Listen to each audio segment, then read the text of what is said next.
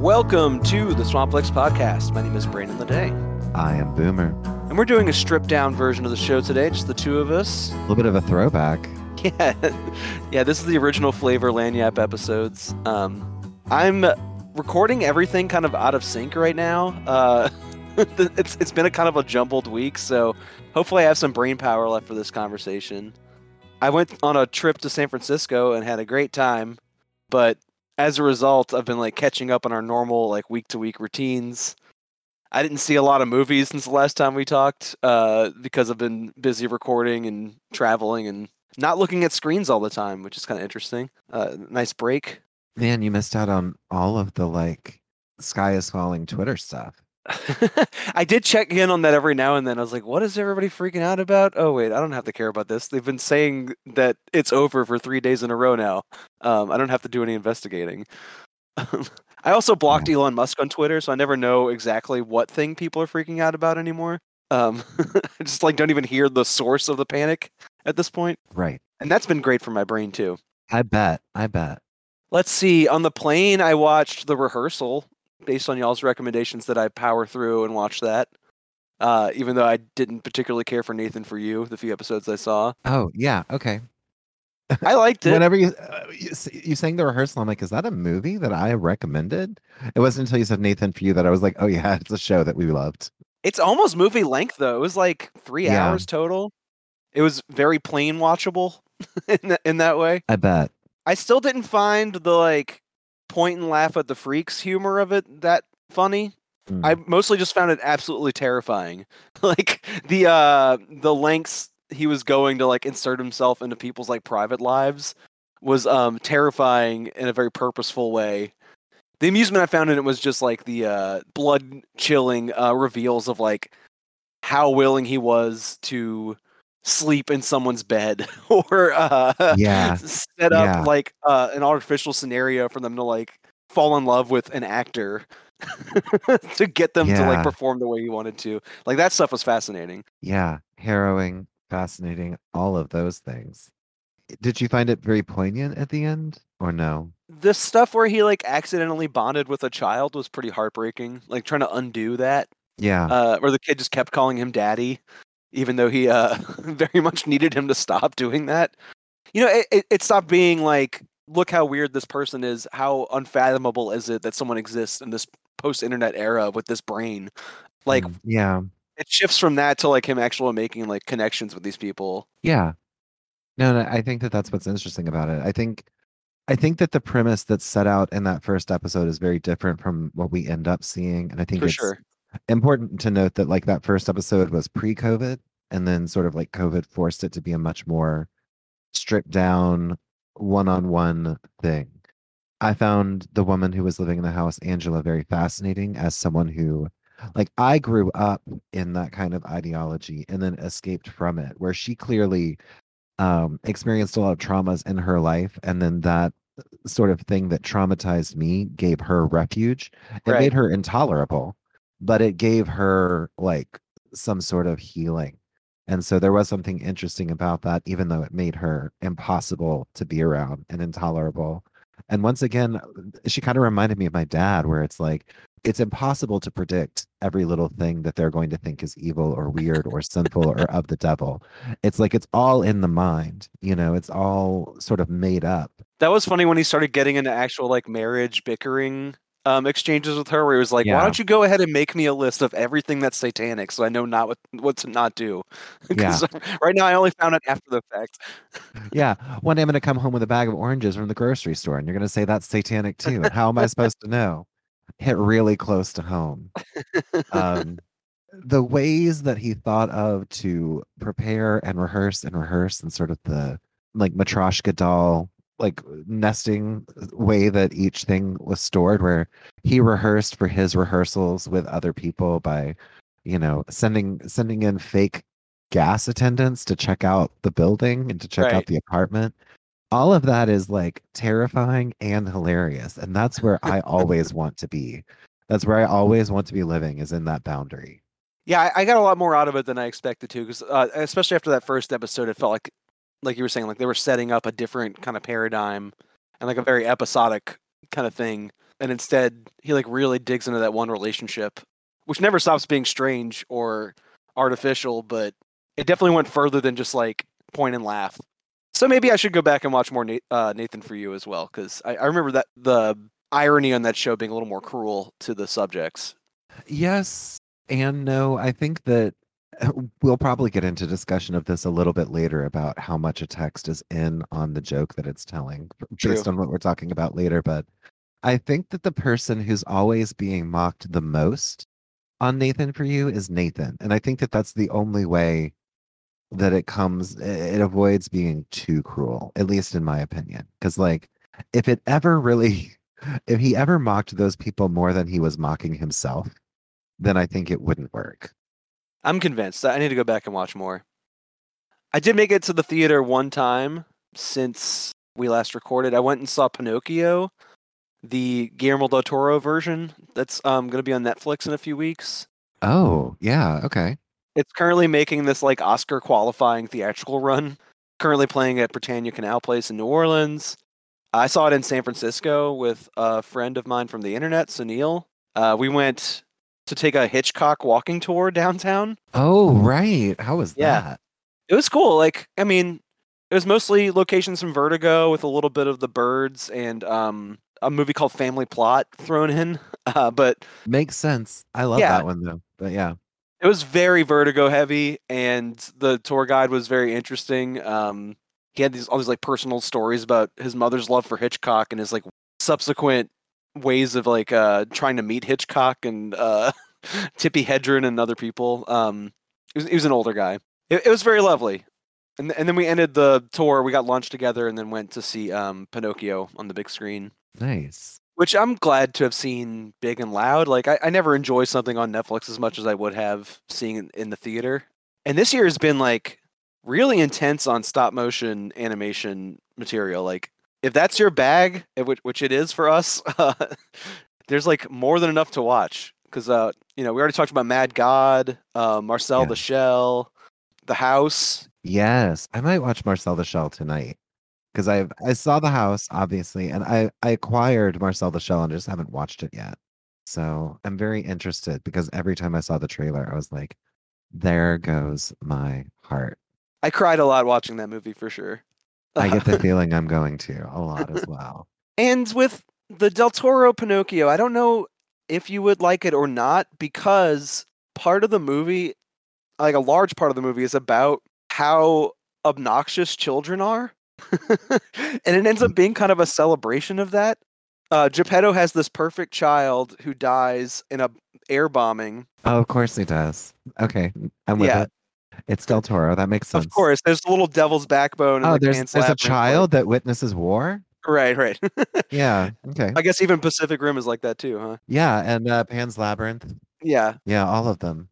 So after that happens, uh, he's really sad, and uh, Tilda Swinton plays this like biblically accurate angel-looking figure. Like she's got like a million eyes and like uh, all these different like animal body parts and stuff. And uh, she brings Pinocchio into the world as like a surrogate child to replace this this one that's making Geppetto sad. And Pinocchio emerges from the afterlife, uh, just like horrifically grotesque. He's got like a child's exuberance, so he's like super loudly happy about everything and super excited and like pipsqueaky. But Uh-huh. everyone else's reaction to him, even though all he does is smile at the world with the biggest, dumbest smile, is they're all horrified by him like he's the most grotesque creature they've ever seen in, in their lives.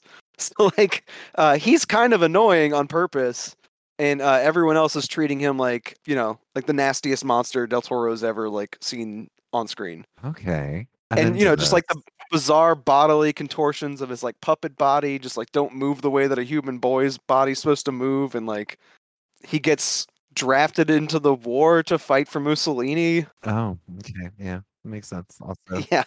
The way it like eventually works out is like the movie celebrating his like chaotic, obnoxious, childlike behavior as like a counterpoint to the fascism of like Nazi era war. It's like a necessary rebellious attitude, uh, this like childlike exuberance. But I could also see the actual exuberance itself grating on you as an audience member.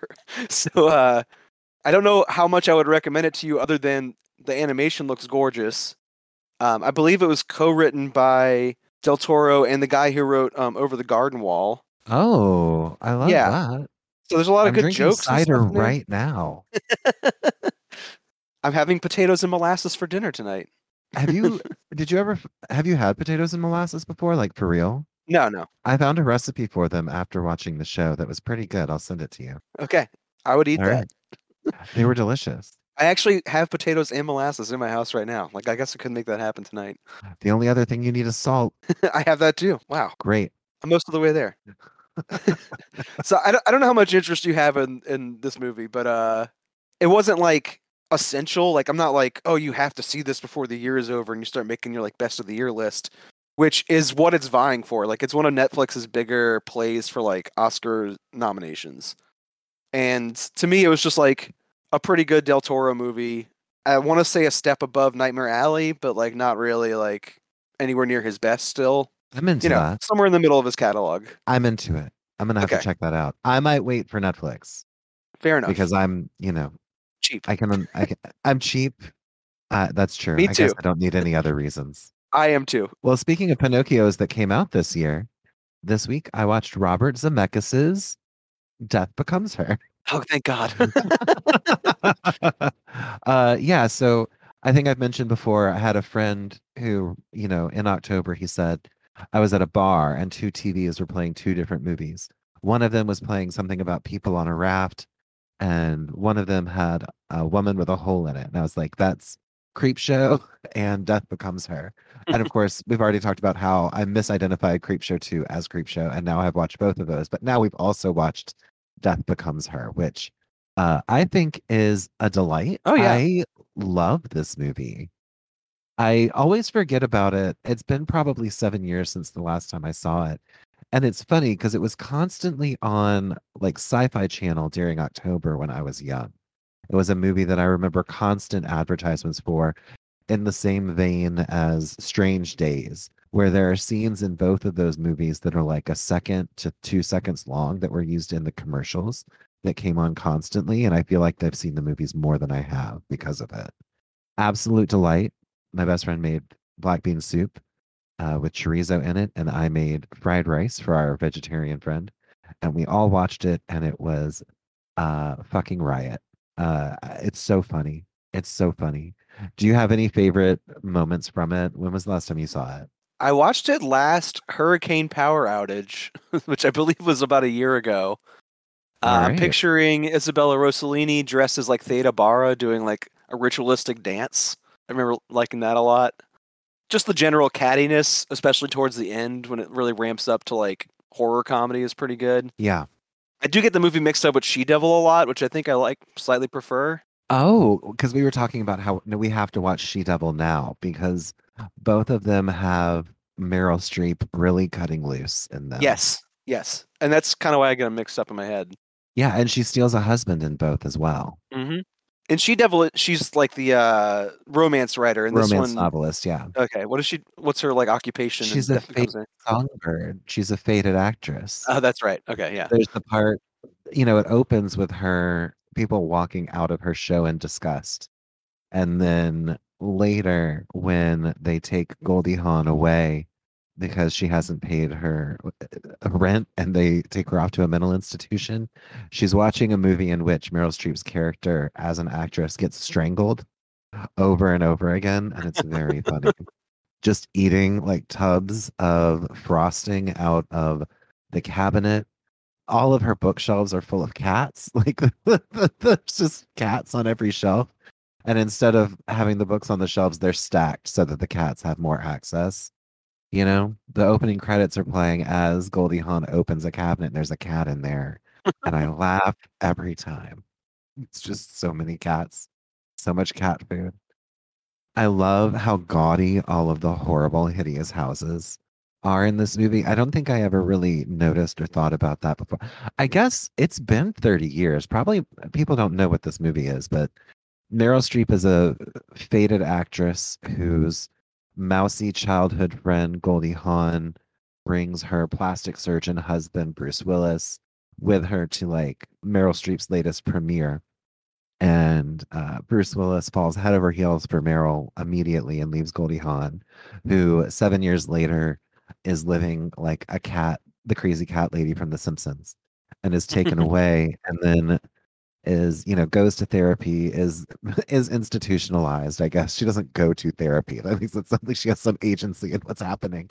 But they lock her up and then seven years after that she's like beautiful looks younger than ever before gorgeous. While meryl streep it's been 14 years and even though she got you know great plastic surgery from the plastic surgeon to the stars bruce willis um, it's still been a while and she's starting to fade or whatever um, and of course, he's become an alcoholic.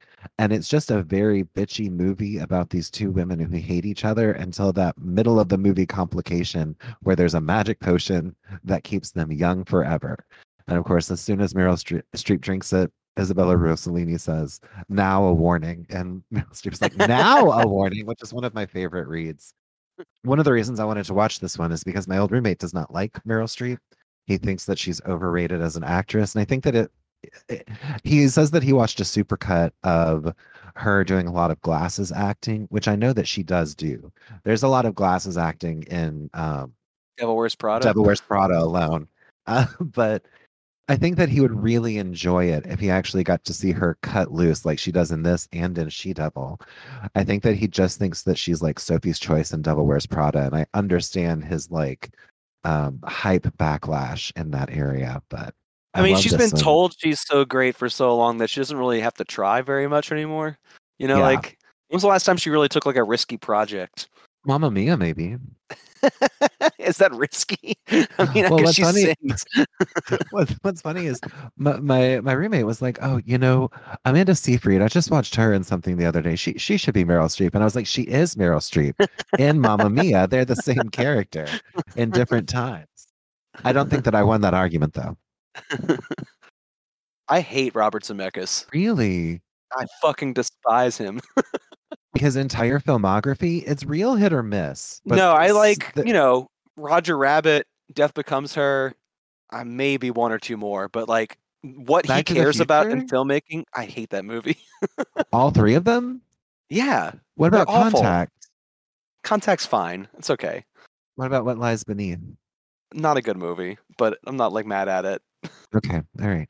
I I did I figured that you and I would be in agreement that like Forrest Gump is Forrest oh. Gump. It's it is what it is. I understand why people love that movie, but it just does not hold a lot of interest for me. Uh, my favorite Back to the Future is two. No, that movie's terrible. All right. All that happens in that movie is they revisit scenes from the earlier movie. I do love the like futuristic part of it where they're like at the Trump Tower in the future. But That's I always remember part. I always remember that being a larger part of what it is. Like most of the movie is them revisiting scenes from the first one. Fair enough. I I I think I know what you're about to say, and I'm I'm going to go ahead and preemptively agree. That like what he cares about in movies is like the least interesting part of movies. Like he's basically like a special effects like showcase guy. Like he's basically like on a convention room floor showing what you can do to other filmmakers with like the most expensive computers in Hollywood. And to me it's like bring a book. Like that's so fucking boring. well, uh, again, I preemptively and retroactively agree. Uh, I don't. I I have a higher opinion of his body of work. When I look at his credits, I see a bunch of movies that I objectively completely agree with you about. That all he's doing is playing with the computers and uh, seeing what he can do. And for the most part, that didn't create art or interest. Um, the Polar Express is a punchline. Beowulf holds no interest. That 2009 Christmas Carol, no interest in that at all. No interest in Flight either. Marwen calls practically a hate crime. Welcome to Marwen. I haven't seen it. I've been trying to find it. I know that's a horrible thing to say, but I actually have been trying to find that because of my curiosity about it. I won't lie. The documentary is good. Uh, I I hope I never see the documentary. Oh, okay. okay. I like that one. And then you know, before that, he mo- he made you know a bunch. He made a the ultimate dad movie in Forrest Gump, and he made the Back to the Future movies, which are very popular, but you hate.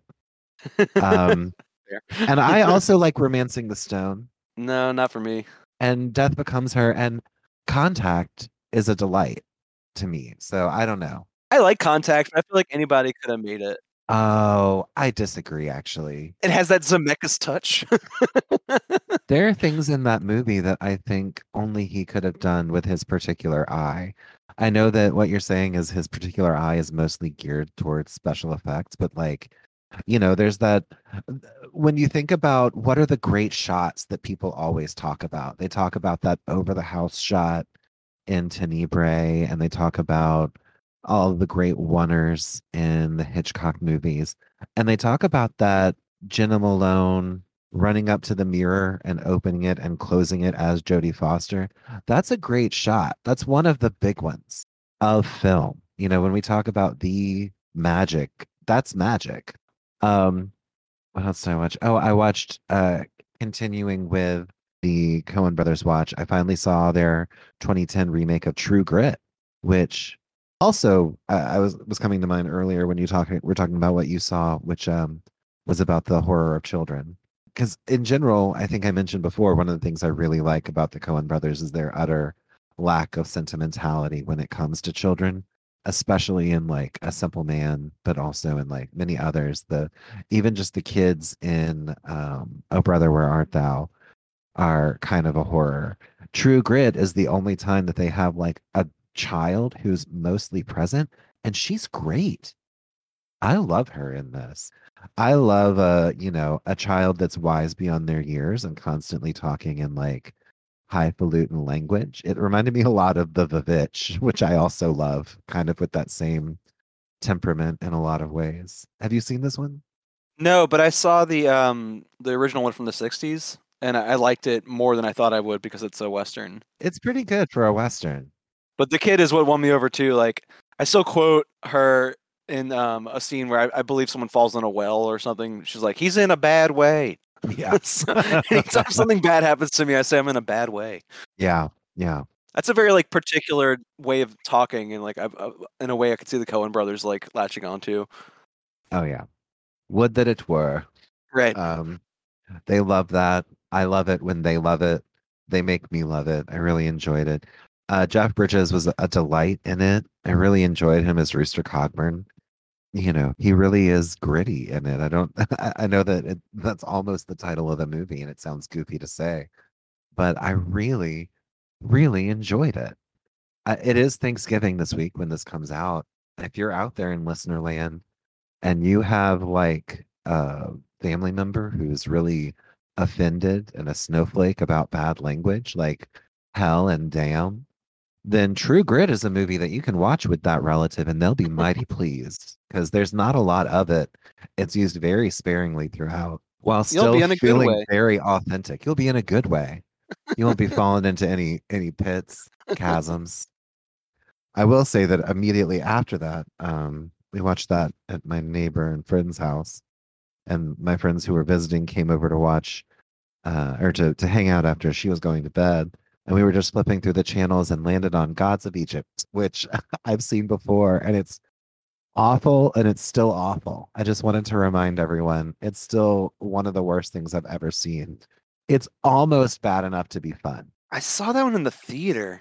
Do you remember anything about it? Uh, I remember a guy from Game of Thrones was in it, and I remember I hated it. Yeah. Um, Jaime Lannister is in it as Osiris, I think, or maybe Osiris is Gerard Butler and he's the one who's trying to destroy the world. Maybe he's Hoth. I don't know. Not Hoth, not the Hath. I mean, not the planet from Star Wars, but Hath, the, the Egyptian god. Um, yeah, still terrible. It's very inconsistent in like how much bigger Jaime Lannister is supposed to be than Brenton Thwaites which is kind of the reason that I always end up watching at least a part of this movie when it's on television. I love to see Brenton Thwaites on my television screen, whether it's Oculus or Titans or this. I'm always just like, oh, Brenton Thwaites is on TV. Time to like do, drop whatever I'm doing for as long as I can look. Sometimes he only comes up to Jaime Lannister's waist. Sometimes it looks like he's a foot taller or shorter than that. I understand sort of the desire to make something like this, but you really shouldn't have. Especially when like the last movie you made that anybody cared about was Dark City, and not a lot of people cared about it at that. Oh, that's what I remember too. Is he went? What's his name? Alex Proyas. He had like a, a Yes. huge meltdown online after the reviews for Gods of Egypt were really bad. Yeah. He just like went on a huge rant and like kind of tanked his own career. The thing is, uh, rightfully so. You know, it's not very good. And I say that as someone who likes Dark City, you know, understands The Crow, and I don't even hate that iRobot movie that he made. But this movie is bad. It's it's so bad. You know, things don't make any sense. There's this uh, horribly long subplot, which was less present than I remembered, but still present, where the lead, like Brenton Thwaites' girlfriend, is in the afterlife and she's like waiting in a line for a really long time to watch her soul get weighed. So that's the ticking clock in this movie. And then, like, Geoffrey Rush is the sun god. And at one point, they have to like get on his spaceship chariot and shoot at like the um sandworm of night with its big leech mouth. That sounds cool. It's something. it's something, all right. I I don't know. Chadwick Boseman is in it, and you just feel bad the whole time because you're like, what? Why did they do this to you? How is this allowed to happen? So anyway, just a quick reminder here in the middle of all of this that uh, Gods of Egypt is terrible, and uh, you should never see it. And apparently cheap to license for television. Yeah, because that's I see it on TV all the time, and I don't even I just have an antenna.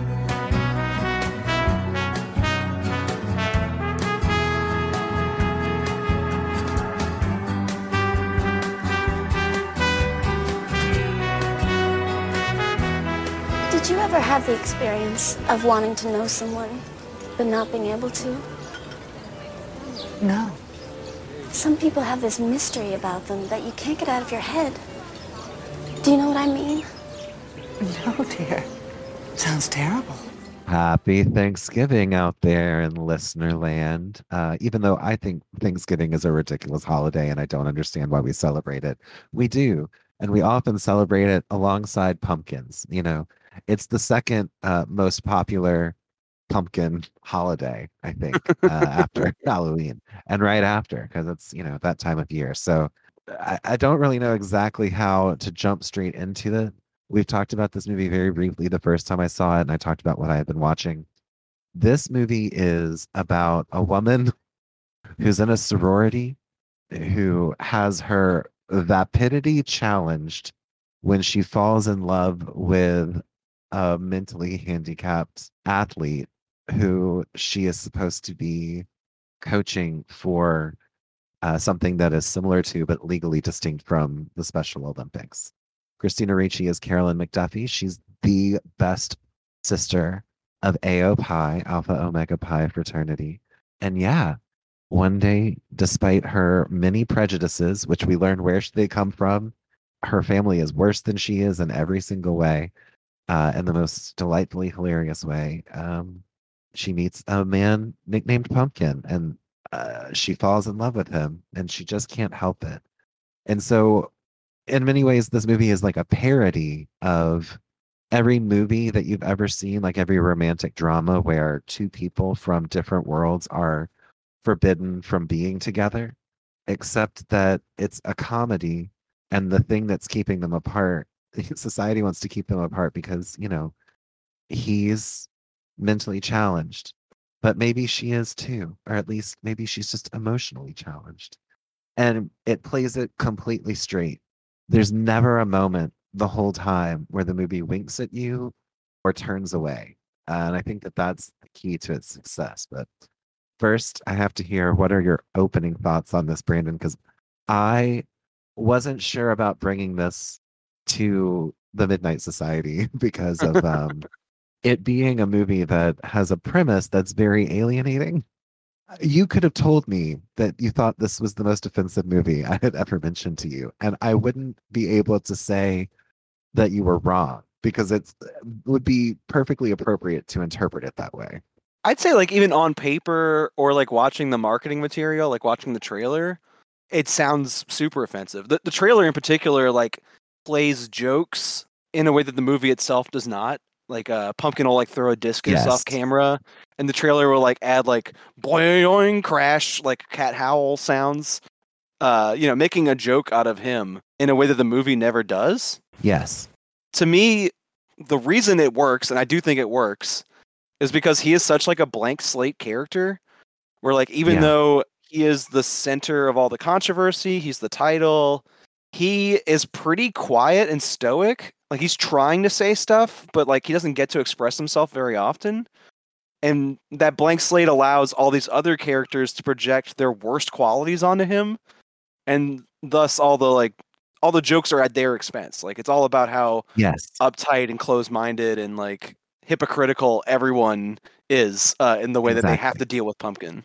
Yeah, the film never makes fun of Pumpkin, and I think that that's the important thing. There are a couple of scenes uh, that do cross the line on this viewing where I was like, mm, I don't like love the way that they're using this particular word this much in this scene. I understand the point of it, but it does read a little bit differently 20 years later. But The R slur. the R slur, When they use it though, it, it doesn't never seems like the movie's condoning the use of it. Like her um, her boyfriend, you know, initially seems to be much kinder and like open-minded about Pumpkin um until you know he actually has to like see Pumpkin as an equal human being and then he brings out that slur. you know, like that then he like uses it as a weapon. yes. I think the the only two scenes where I think it gets a little goes a little too far are the scene where she is meeting with the on-campus doctor Mm. and the scene after he loses the after Kent loses the tennis tournament when the other guys in the locker room are using the slur a little too much. You think the you're supposed to like take delight in that as an audience? I think that it's insufficiently critical in just those two scenes Okay. because of the way that it's being used by a medical professional in the first one, especially. But he's so useless. he Yeah. has nothing useful to say. his his advice is ground yourself in reality a little more, and then maybe your fantasies will will the fog will lift. Oh my god. Yeah, him like shuffling around his sad little office looking for like pre-written material he can quote instead of actually like engaging with her. Um I guess I guess the reason that neither of those scenes bothered me is because I thought so low of all of the characters in the movie. Yeah. except for Christina Ricci and Pumpkin. Like every single character, I mean even her at the at first are like truly awful people. yeah she she has the potential to be better and becomes better but for the most part everyone in this society is a real piece of shit including Pumpkin's mom. including pumpkin's mom that's the thing is there's like two movies that are happening here right and they're both like lifetime or you know inspirational movie After school premises. special. yeah you've got you know sorority girl outcast by her sisters because she's dating someone outside of her social circle for xyz reason which we've all seen that movie a thousand times i remember even a few years ago there was a new one coming out with like alex pettyfer where it was like she's rich and he's poor and it's like yeah we've all seen that movie a thousand times Unless you're 12. yeah. And it goes through such a the stations of the canon in that film of like this happens and then this happens as a result and then plot point C and then resolution. So that movie is happening here. But also there's an inspirational like magic, you know, oh, uh this person overcomes their physical disabilities because of love movie, which is horrible and cliche and dumb, but also pairing it in this movie and then when they meet sort of welding those two edges with horror tropes at least at first makes it very funny. Like i watched this with kat and i was laughing so much really early on and she's like what's so funny? And it's particularly the scene where the buses start to arrive. And i think that one of the dangers of this movie and why i didn't want to talk about it really in previous instances is that there are parts of this movie that if someone caught you laughing at out of context, they would think you were a horrible person. Right, right. And, you know, the way that the scene where Pumpkin and his cohort first arrive at the campus is shot so funny to me. The girls are there and they're waiting, and then this sort of like horror music starts to play, and then the short buses arrive, and the people are, you know, the people get off, and you know, Pumpkin is in a wheelchair, but the camera uses that opportunity to shoot sort of from like navel height. So you're looking like through this almost zombie like body of people towards the what the language of the film is telling you are their victims but really it's just that these people these women in this sorority they need the world to be so beautiful and perfect and that's sort of like part of the through line of the film that what's really happening here is just like one group of people is helping another group of disadvantaged people but the music and the like composition make it feel like hannibal lecter is arriving. Or Tod Browning's Freaks or something. yeah and they are they're all actors too. Mostly attractive ones. Like if you look at hank harris he's a good looking guy. I definitely recognized uh, one of his friends um, from the Mighty Ducks movies too. yes. That was like a child actor that I guess had a hard time fitting in later in his career because he doesn't get any lines in this. he doesn't no although there there are stars in this movie which i think we should point out Amy Adams. amy adams melissa mccarthy Yep. um Is that where it stops? Besides Christina Ricci, I mean, yeah christina ricci her boyfriend looks like he could have been famous, uh, but he's like almost so handsome it's grotesque. He's got that like handsome Squidward facial structure, like yeah he's got like a thousand pound chin. yeah I was very curious about that guy's career. Also, Dominique Swain is in this, who is her roommate, who was in a bunch of things that I really enjoyed, like sort of around this time, as well as Marisa Coughlan. But they're both like people that you would look at and say, Oh, I know her, but you wouldn't say, Oh, that's a star. I mean, Right. Dominique Swain did play Lolita in the um Adrian Lyne 97 Lolita. So I mean that's that's a big role that was just a few years before this, but she hasn't really done anything that major when the within the past few years. And then Marisa Coughlan, I know her very well from teaching Mrs. Tingle and Super Troopers. Oh yeah, and she's also in Freddy Got Fingered. Yeah, and she's great in this as the sorority president. I really buy her complete and utter just like devotion and interest to actually winning this sorority off. S O Y. Yeah, SOI. S O Y. It's a sorority of the year. Yeah. Um, Ugh. Amy Adams was interesting to me because the only other movie I know that she's in around this time is uh, Drop Dead Gorgeous, which I think is a pretty comparable movie in terms of tone. Um, just like Yes. letting people in this like sort of beauty and perfection obsessed world be really ugly to anyone who doesn't fit into that little squared box they're looking for. Yeah. The difference, I think, is like the worst joke in Drop Dead Gorgeous is Will Sasso's disabled character. Uh, and this movie finds a way to make that joke work by like making it not about him and making it about how they treat him. Yeah. It's pretty simpatico, I think, with that other movie she happens to be in. Not that she has a big role in either film, but that was an interesting connection.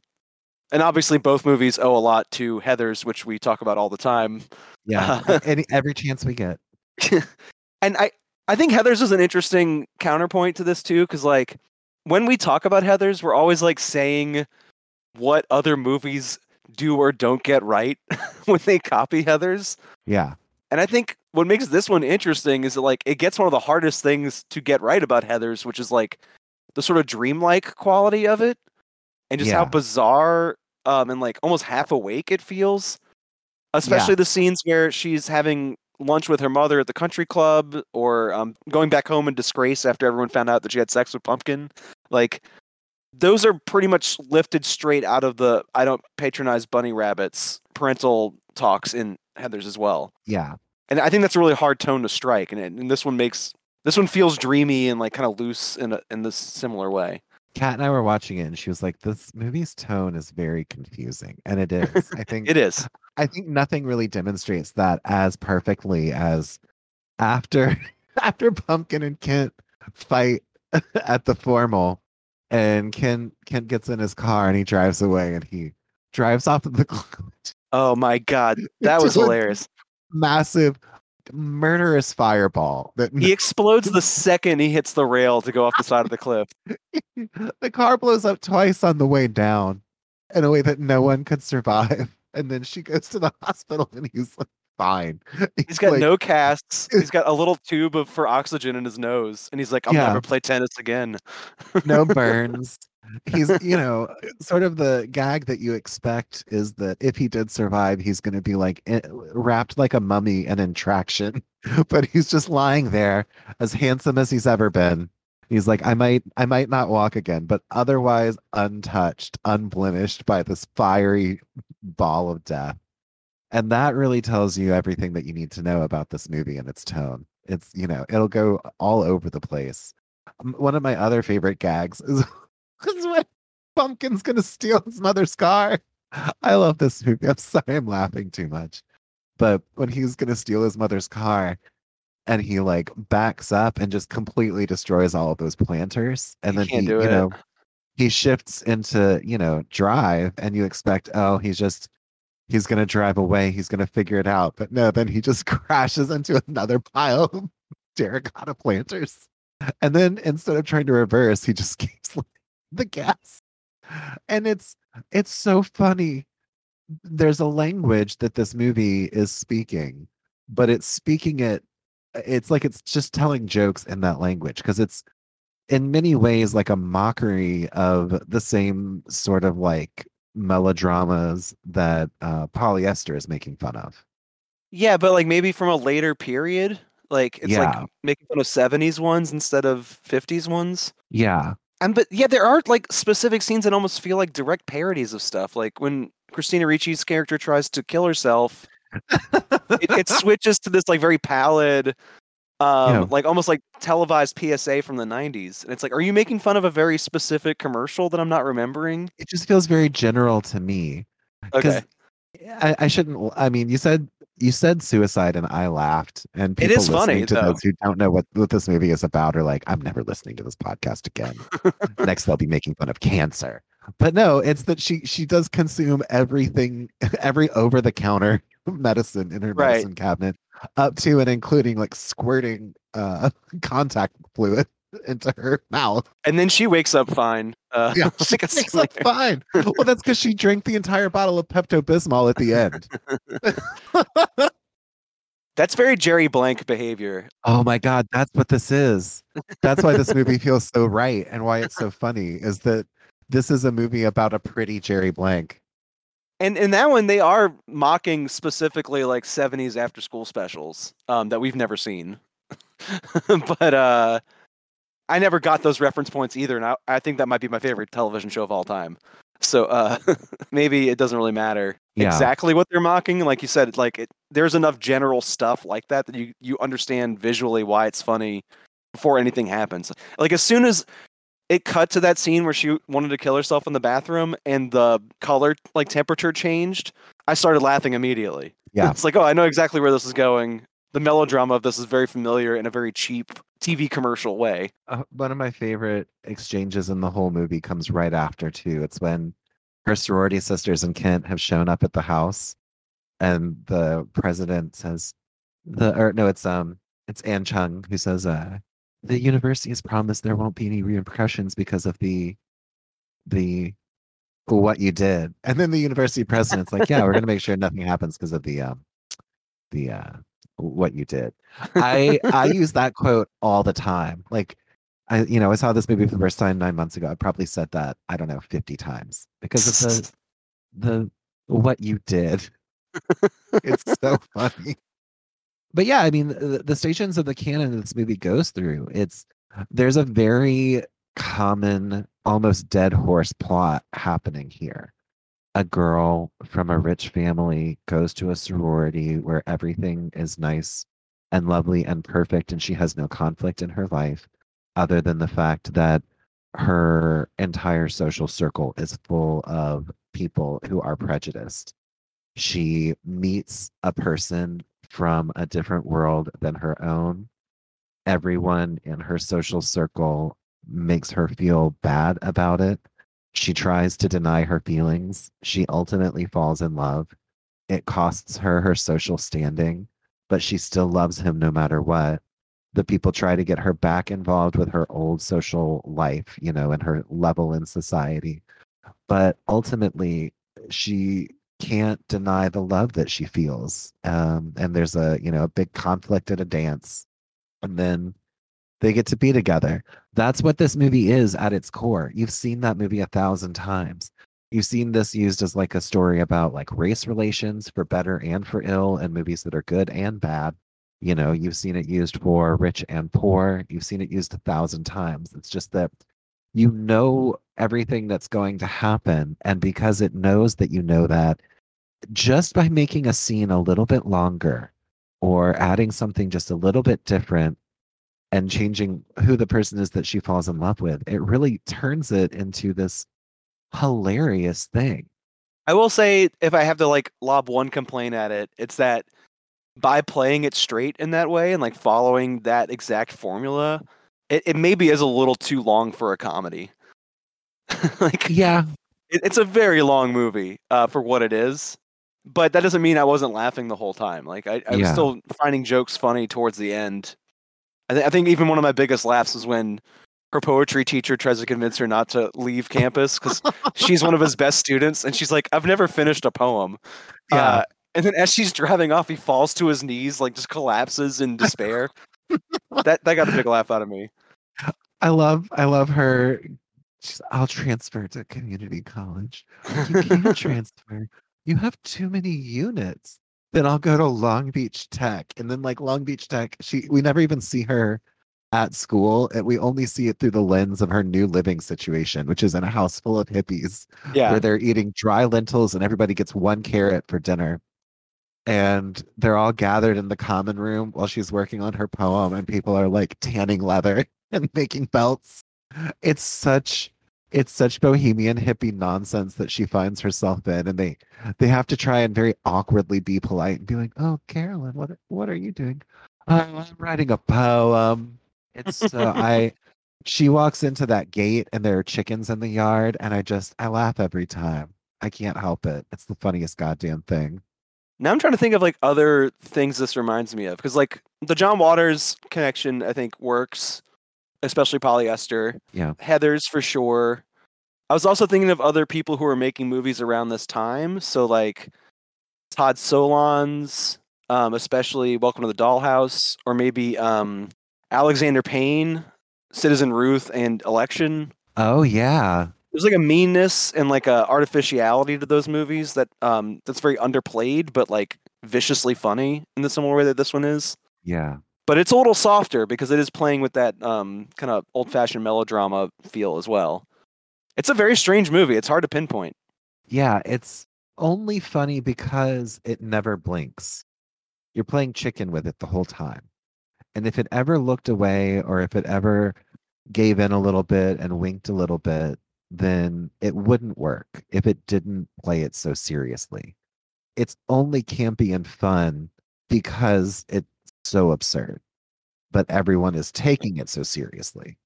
It does deflate the tires in the very last shot where she like actually starts having full conversations with him when they're if they're walking off into the sunset. If it had pulled that trigger earlier, it would have been a much more miserable movie to sit through. Yeah, it, has to happen in the last second. Yeah. Cuz basically like the whole point of the movie is like her brain is like waking up for the first time. Like she Yeah. has felt no pain. She has not been challenged in any way either physically or, you know, socially. She's had like a really easy life uh, up until this point and she's thinking for the first time and like doing things independently. And I guess part of that uh experience is making huge mistakes. Yeah. Which uh I guess that's what the end means to me. Yeah. I don't know. I can't. I, I think that this movie is hilarious, but I completely understand people. I understand why it didn't do well. I understand why nobody ever talks about it, including the people who were involved. I understand why um, these people never made another movie behind the scenes. You have to watch this with the right group of people, and you have you have to be on its level and have a very specific like sense of humor in order to really enjoy this one as much as we did. Otherwise, you're just going to be like, I can't tell if this movie is brave or offensive. I kind of wonder what it did to Christina Ricci's career because I remember seeing her in Yellow Jackets earlier this year, and she was very good in it. And I was thinking back to like when I last remembered her being around, and it was kind of this one and um, The Opposite of Sex are two movies I hadn't seen, but I always thought of this as like kind of the end of the line for her.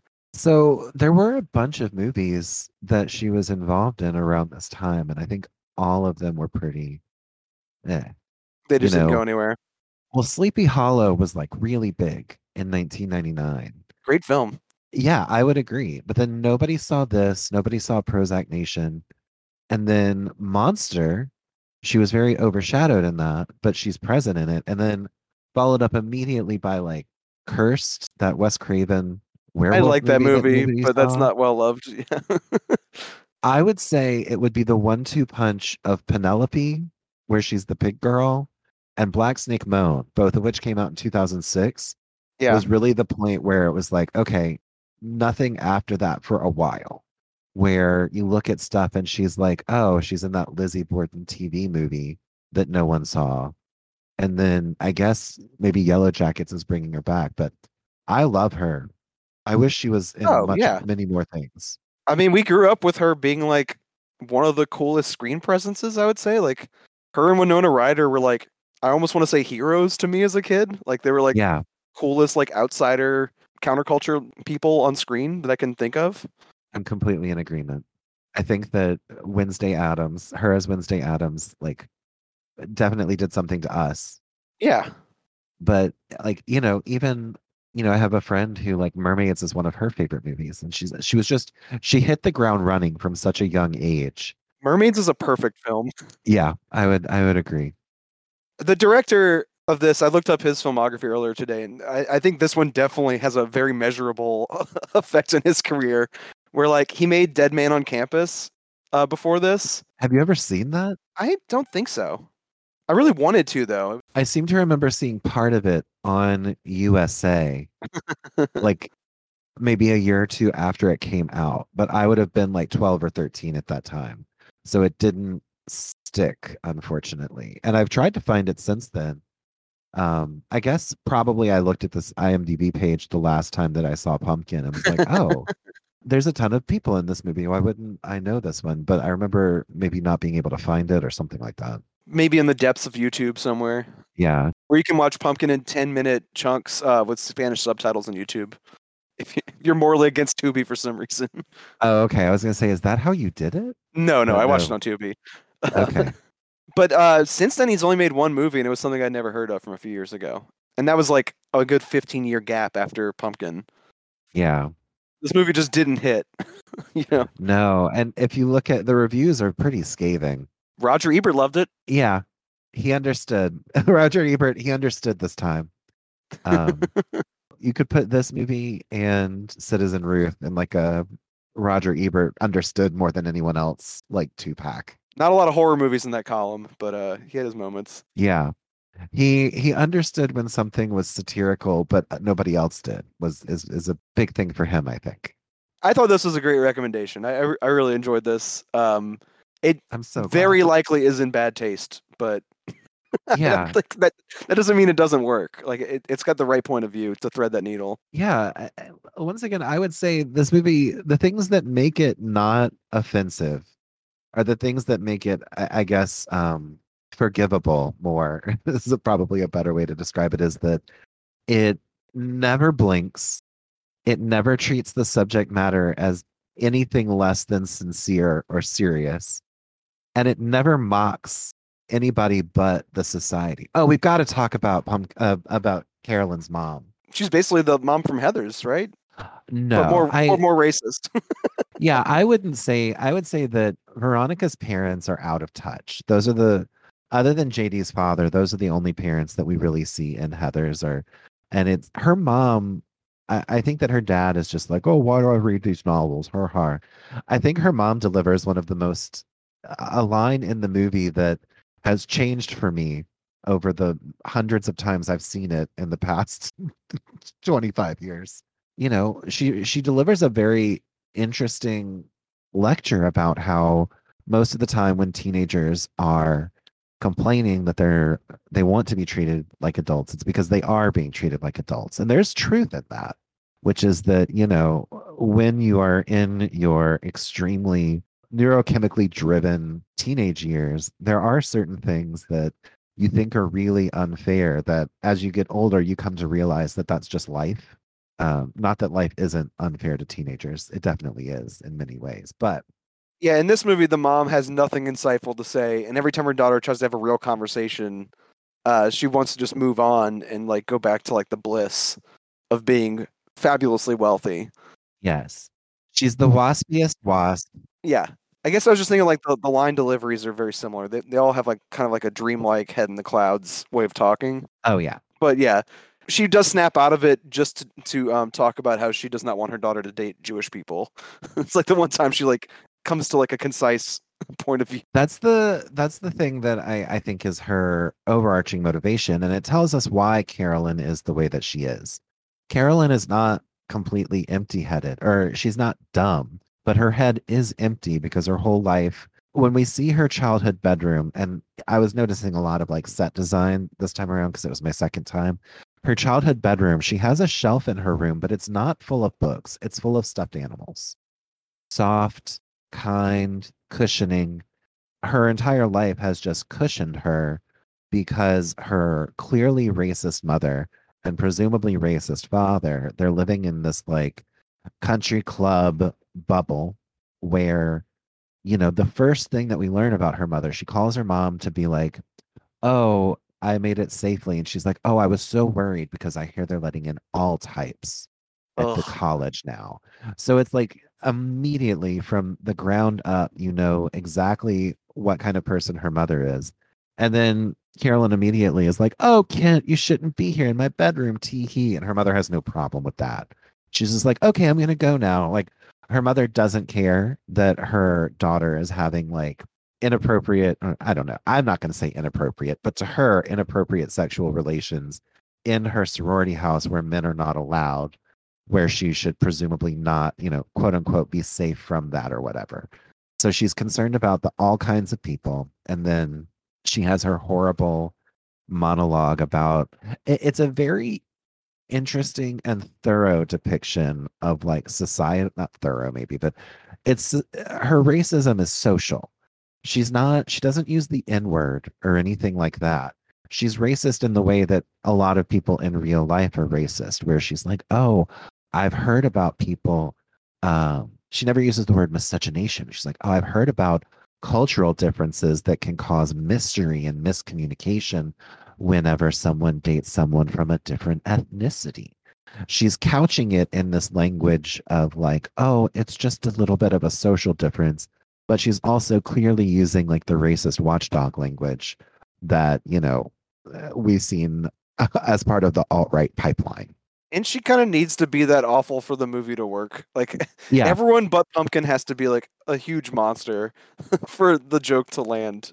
But yeah, she is one of the worst offenders, I think, in, in the whole movie. it shows you why you know carolyn is the way that she is and why she's never experienced pain she's just had this rich cushioning entirely stuffed animal social environment and now that she's pushed out of her comfort zone it is her waking up for the first time uh, it kind of gives the lie to what the on campus psychiatrist says which is that he's like oh once you get yourself grounded in reality the fog will lift but the actual experience that she's having is that the fog is already lifting.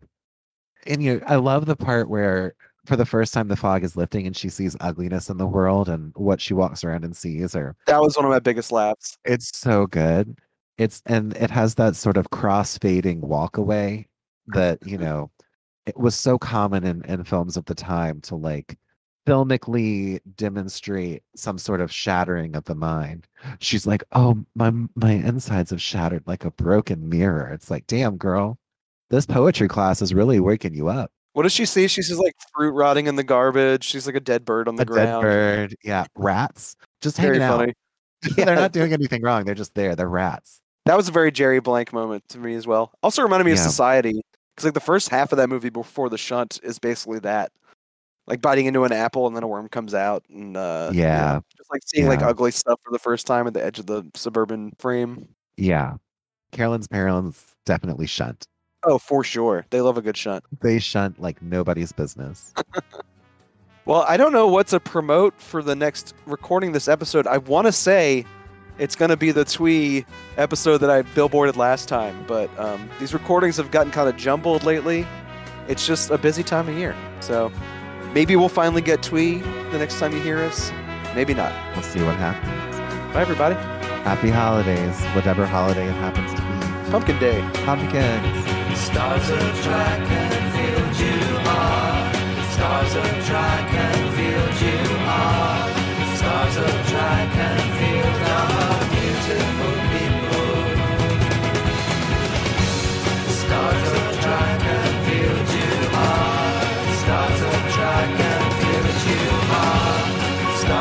tried